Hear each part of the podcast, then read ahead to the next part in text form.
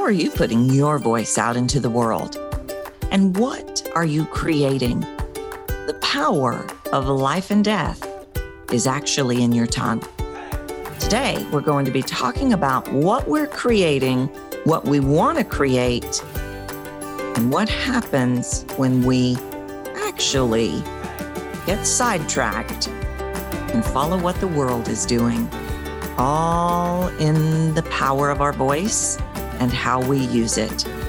I think you're going to like this episode, and I don't want you to miss a minute.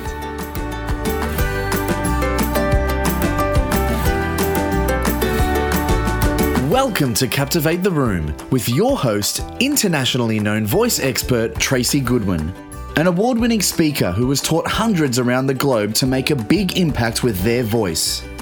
This podcast is for anyone who wants to step onto a bigger stage, make a bigger impact, and have a voice that makes people listen. Presentation matters, and the voice is the missing link. Join in and you'll see why. Welcome to the podcast. I'm your host, Tracy Goodwin. So glad to have you with me today, as always. Thank you for your shares and your downloads and for being a subscriber. And I've got a great episode for you today, although you may not like to hear what I have to say today.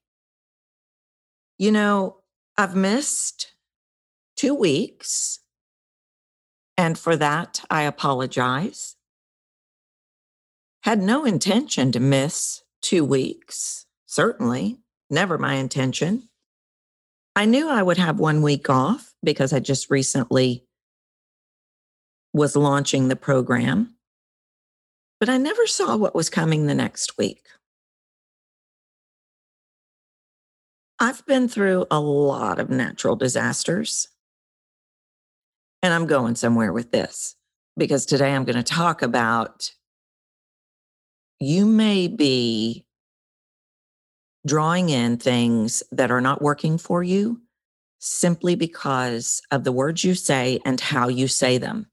And I don't have a fancy title for this, but that's what I'm going to talk about because I just recently did a big research study on this and I've not talked about it yet. I was waiting for the right moment, and this seems like the right moment.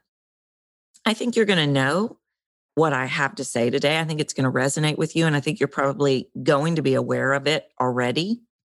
If you're not, this is going to be a really important episode for you today. But back to missing last week's episode. So I've been through a lot of natural disasters growing up. I guess I lived through three, four, maybe five hurricanes. I grew up in the north side of Houston. Galveston's constantly getting hurricanes. I've been through tornadoes. I was in the blackout of 2001 in New York City. Hurricane Sandy, two weeks blacked out in my in my quadrant. There was a small quadrant in New York City that didn't have electricity for two weeks which means no water in a building like that either. Out in California, was on red alert to evacuate at any minute because of two different fires.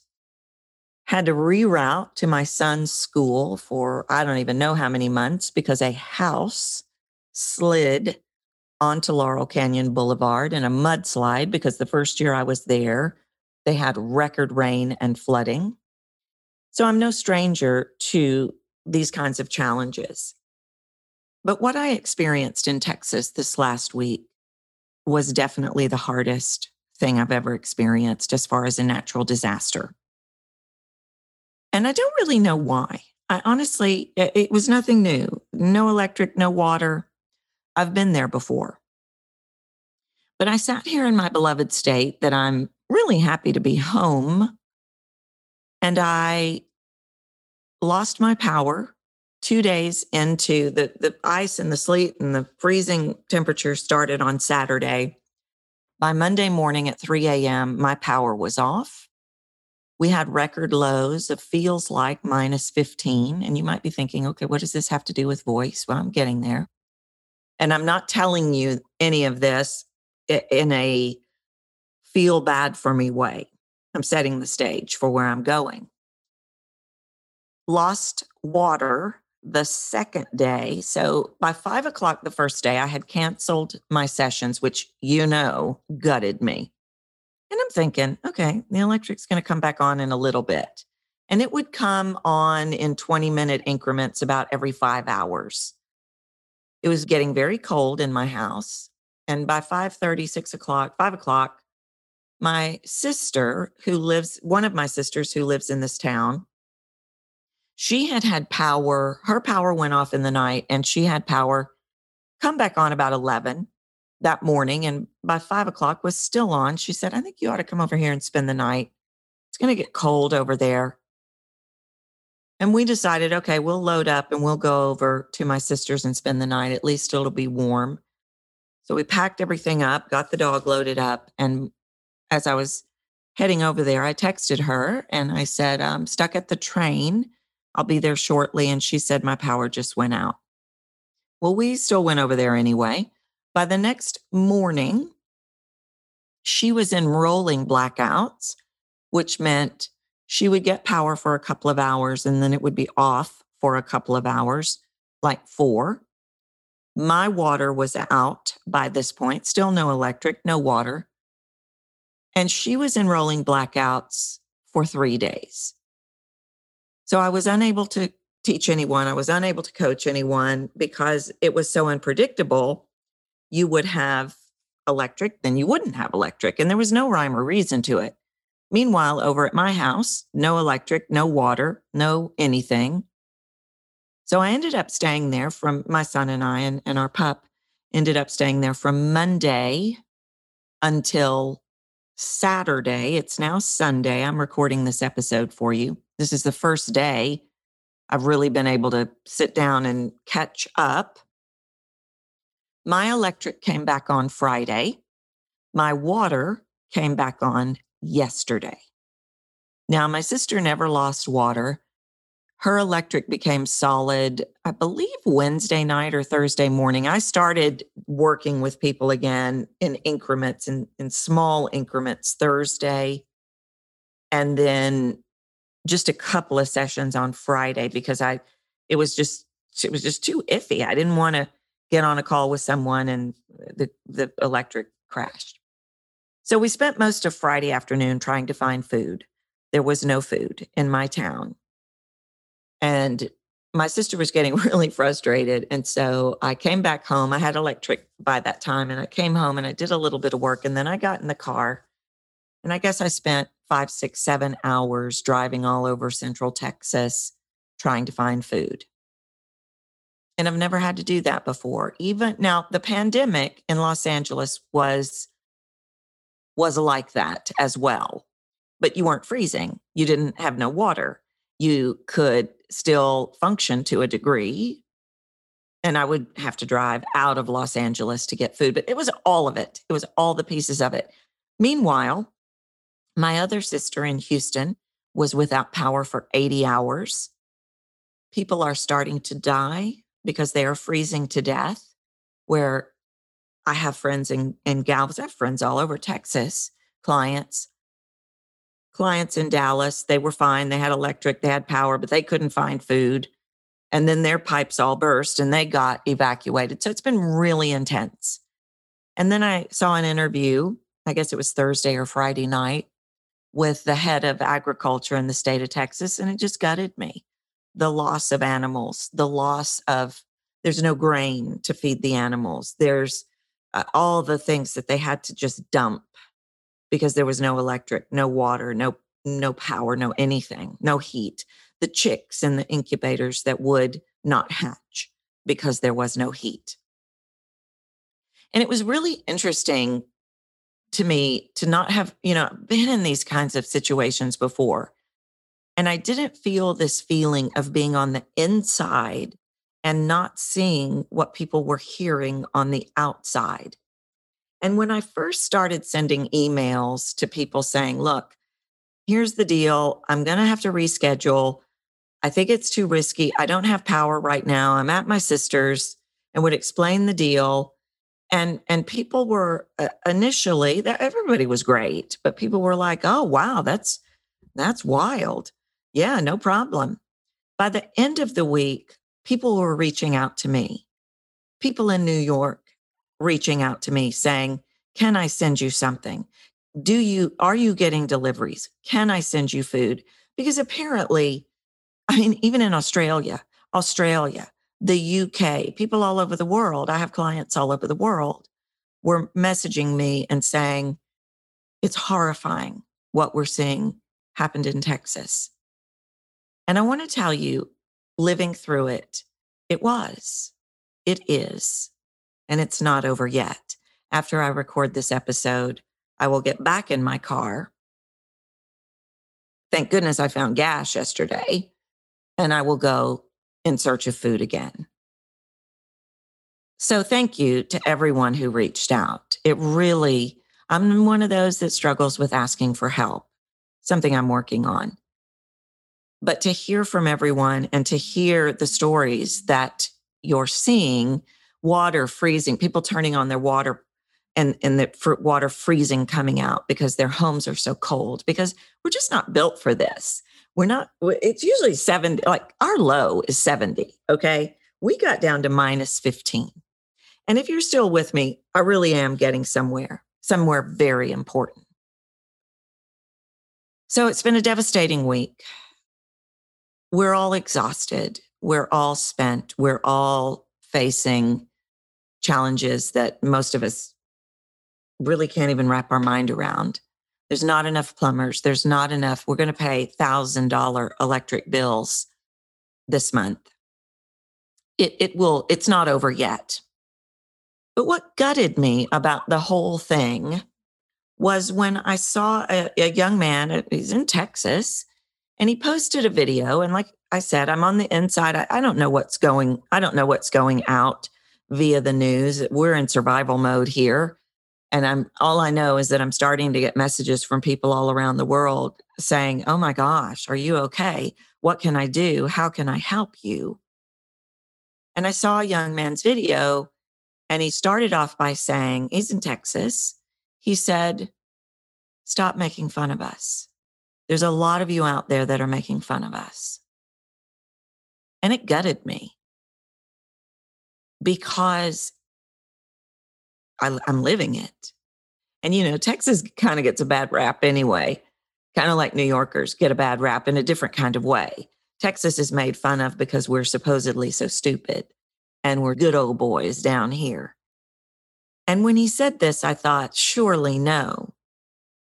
And then I remembered all the times I've seen other places have natural disasters and people make fun.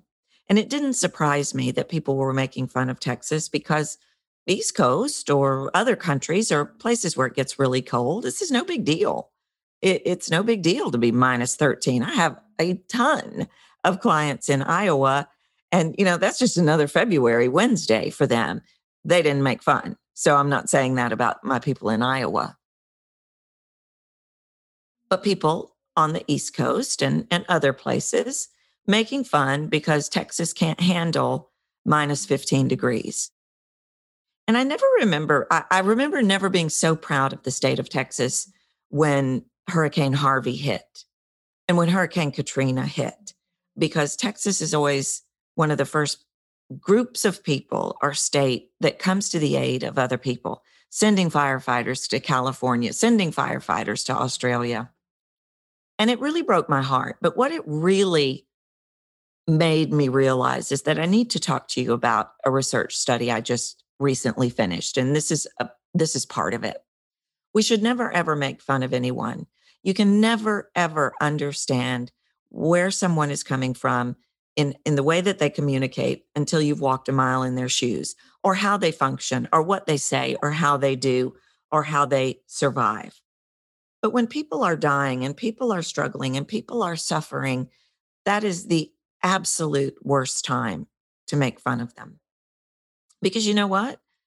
Maybe the houses on the East Coast or, or in Canada or anywhere else, maybe they're built different. Maybe those people are built different. But there is something called empathy that is lacking in the way we use our voices. And this past year, I did a research study and I've I've not really talked about it. I've not and I and I'm not going to talk about it in length, but I want to let you know what I studied. You know me, I'm always researching things around voice and how we use our voice.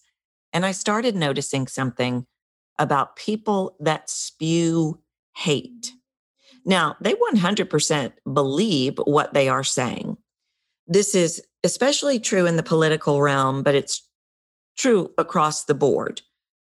My participants were predominantly Americans, where spewing hatred is rampant. It's the new way of being here. And I don't mean that as a criticism, I mean that as a fact. So I started observing a group of people that were my research participants, knowing nothing about what I was doing. I could not tell them because then they would alter what they do, and I wouldn't have been able to get pure data. And I watched as half of the participants constantly talked bad about others, constantly, constant criticism, constant making fun, constant eye rolling from the voice perspective, constant bashing, constant better than, constant negativity and judgment. And then my other group, I divided them in half after I watched I watched them all without knowing, well, I already had an inclination of what was going to happen. And then I but I divided them because half of them spewed hatred and judgment 24/7. The other half did not. Now, and and this is in public forums like social media. Now, here's the thing.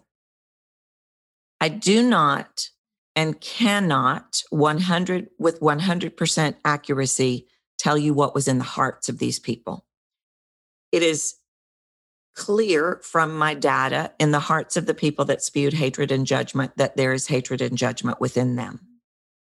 For the people who did not spew hatred and judgment, but everything was kind, everything was generally positive, but it was not hatred and judgment.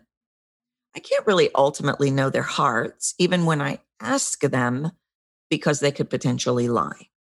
And this is why we don't want to give our power away under any circumstances and alter how we use our voice based on what we think others are thinking, because you can never fully know what people are thinking because they can always lie.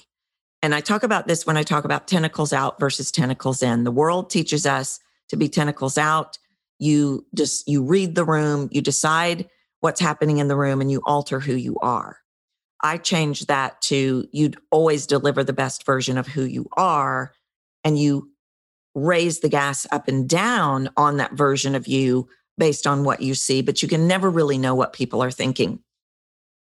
The majority of people change their delivery because they've already decided what people are thinking and so you, you can't decide what people are thinking and this dramatically affects how you use your voice. So, back to the purity of the exercise, I am assuming that the people who do not spew hatred have less angst in their heart. My data on the people that do spew hatred and awful things to and about people, the data shows me almost consistently there is angst in their hearts. So where the where the, the deficit is is in the accuracy of the people and what is in their hearts, the people that talk positively to others out in the world. What are they putting out in the world from a voice and words perspective? So those were the two test groups. And you know, I I told I said this in a in a group the other day. We were talking about conflict and we were talking about well, I'm going to say that in a minute. I'm going to get to that in a minute. Now, what, what I'm relating to is primarily words. What I'm talking about here is primarily words, but this relates to tone as well. The people that use a tone. I studied this as well. People that use a negative tone, a sarcastic tone, a passive aggressive tone generally have frustration, anger, resentment, and judgment in their hearts as well. And they generally tend to speak negatively to people and about people.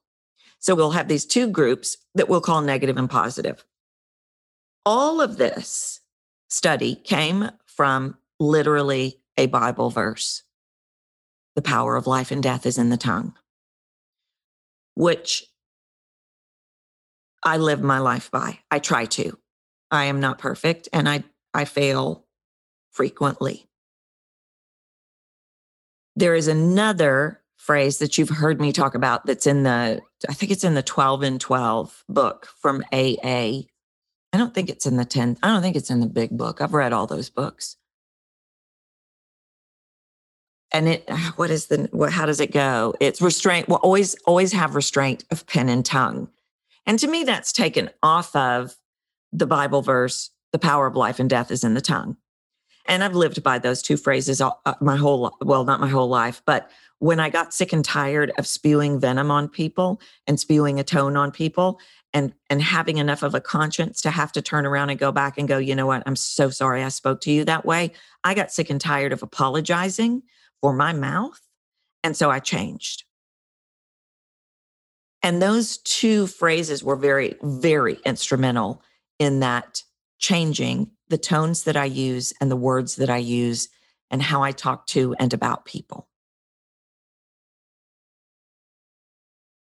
what I what the catalyst for this research, and I know I'm kind of all over the place. So thank you for staying with me because this is really important and hopefully a game changer for you. The catalyst for all of this was I start, I kept noticing people having these catastrophic things happen to them. And they happened to be the people that constantly spewed hate about others. And I thought, that's fascinating. I want to see if there is a link to power of life and death is in the tongue. Now, nobody died. I'm not saying you're going to die. I'm not projecting that you're going to die. I'm not projecting that anything horrible is going to happen to you. This was just an observation of what I'm putting out. I am possibly calling back in.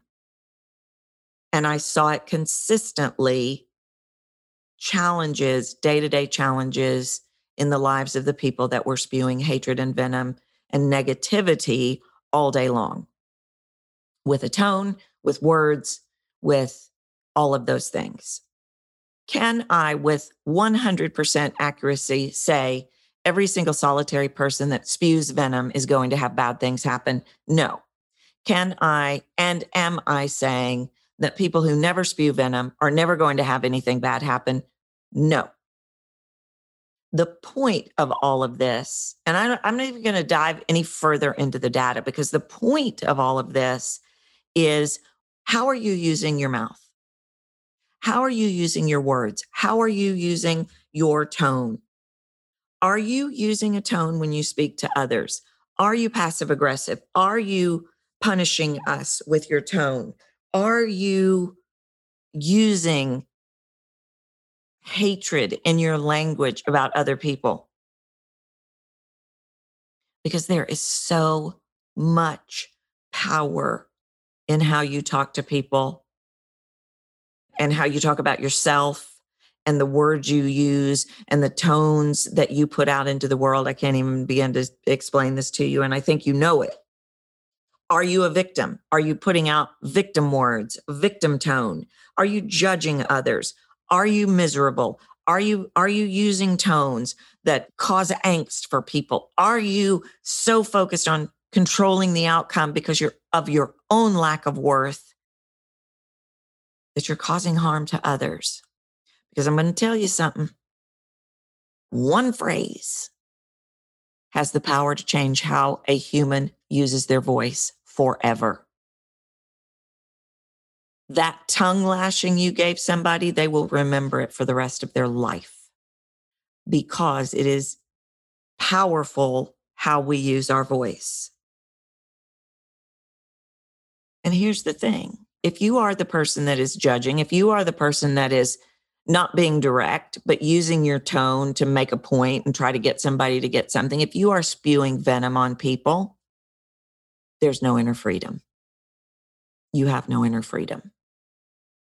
And that's what that's what this is all about at the end of the day is that if you are spewing judgment and tone and hatred and frustration and anger and resentment and all of those things there is a communication issue that tone makes you feel better those words make you feel better but the core issue is not what others are doing it is your lack of inner freedom and we need to change that so, my question for you is what do you want to create and how do you want people to feel? What if the people that were not doing the things you want them to do or that you didn't like or that went against your beliefs? What if you were able to show them empathy? What I have found when I work with people, and it, it is voice work, but it is psychology of the voice work, and empathy always comes up because when we use our voice and communicate with empathy, the edge to our voice becomes circular. And when we do not, the edge is angular. And it's really interesting. My new group that I'm just starting this coming week, two of them mentioned they don't like the edge to their voice. And that was exactly what they were talking about and didn't even know it.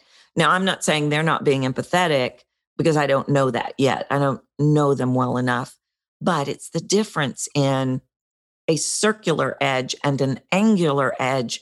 Like if I handed you a metal box or if I handed you a ball, what is easier to hold? Well, a ball. And so, where we need to go from here is instead of making fun, instead of judging, instead of toning people, which I've got several episodes on tone, instead of doing all of that, maybe we need to lean into empathy. And it's not even just for our own inner freedom, it is to potentially help that person who we are so frustrated with because they are potentially frustrated and have no internal freedom as well. Then you've got the byproduct of calling in something different.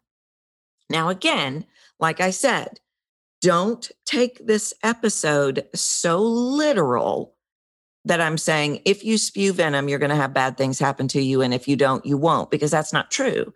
The age old question is why do bad things happen to good people? Right. But it was very interesting to see this data consistently show me something. And I will continue to work on this data. I will continue to research this but at the end of the day, it's about inner freedom and how do you want to make people feel? What do you want to create? Do you get sick and tired of going back and saying, you know what, I shouldn't have said that. You know what, I shouldn't have said it that way. Do you get sick and tired of the way people communicate to you? Well, guess what? It is our job to teach people how to communicate with us. And you know what? The thought leader, the politician, the the guy online that you don't even know you have no control over you have no control over anything really when it comes to communication you cannot control the outcome but we can be an example we can teach people how to communicate with us we can create our own inner freedom by directly saying what it is we need to say with a neutral tone to not put the other person on edge, to not make the other person attack us. And you know what? If they do, that is about them. And we have to embrace that as well. We cannot change people, but we can change how we use our voices in the world. And if one by one, and you know, you might be sitting there thinking, okay, Tracy's on Pollyanna roll today. No, but I believe that we work in a reactionary place vocally. Somebody says something we don't like, and we spew some venom because of our own frustration, our own angst. And then we've got this perpetual cycle going, and, and then everybody starts doing it because if they're doing it, I'm going to do it. And water seeks its own level vocally. So when somebody spews at you, your most powerful course of action is to lean in to empathy. Push does not beget pull. So, how are you using your voice? What are you creating? What are you calling in? That's what I want you to look at. I want you to look at this week. What are you putting out? And what is going on inside that is driving the words and tone you put out? Because we need to change this. Because hatred and judgment and anger and tone and tongue lashing and hostility from a voice perspective is the world I live in and want to change. One phrase before you are five years old determines a lot. The studies I've done on how people use their voice, the studies I've done on voice and criminality, the studies I've done on voice and success, the studies I've done now on what we're calling in with the power of our tongue, meaning, words, and tone, has created a sense of urgency in me that I want to share with you because I want you to help me spread this message. I want you to help people find the inner freedom that you're finding by listening to this podcast. So I want you to think about that and and take these questions and ask the people that are giving you the hardest time. Ask the people that are spewing venom. Ask the people if you know them. If you don't know them, you you know, there's only so much you can do. But that's what I want you to think about this week. I'm a Texan. And Texans are strong and they're tough and resilient, just like so many people around the world that have faced so many hardships not only because of natural disasters, but because of the pandemic and because of everything else in between. Think about how you want to change the world and what you want to help create with the power of your tongue. And I look forward to being back on track with you because that means I consistently have electricity. So that's it for today. Hope you have a great week. And until I see you next time, you know what to do. Get out there and speak your truth. Just do it beautifully.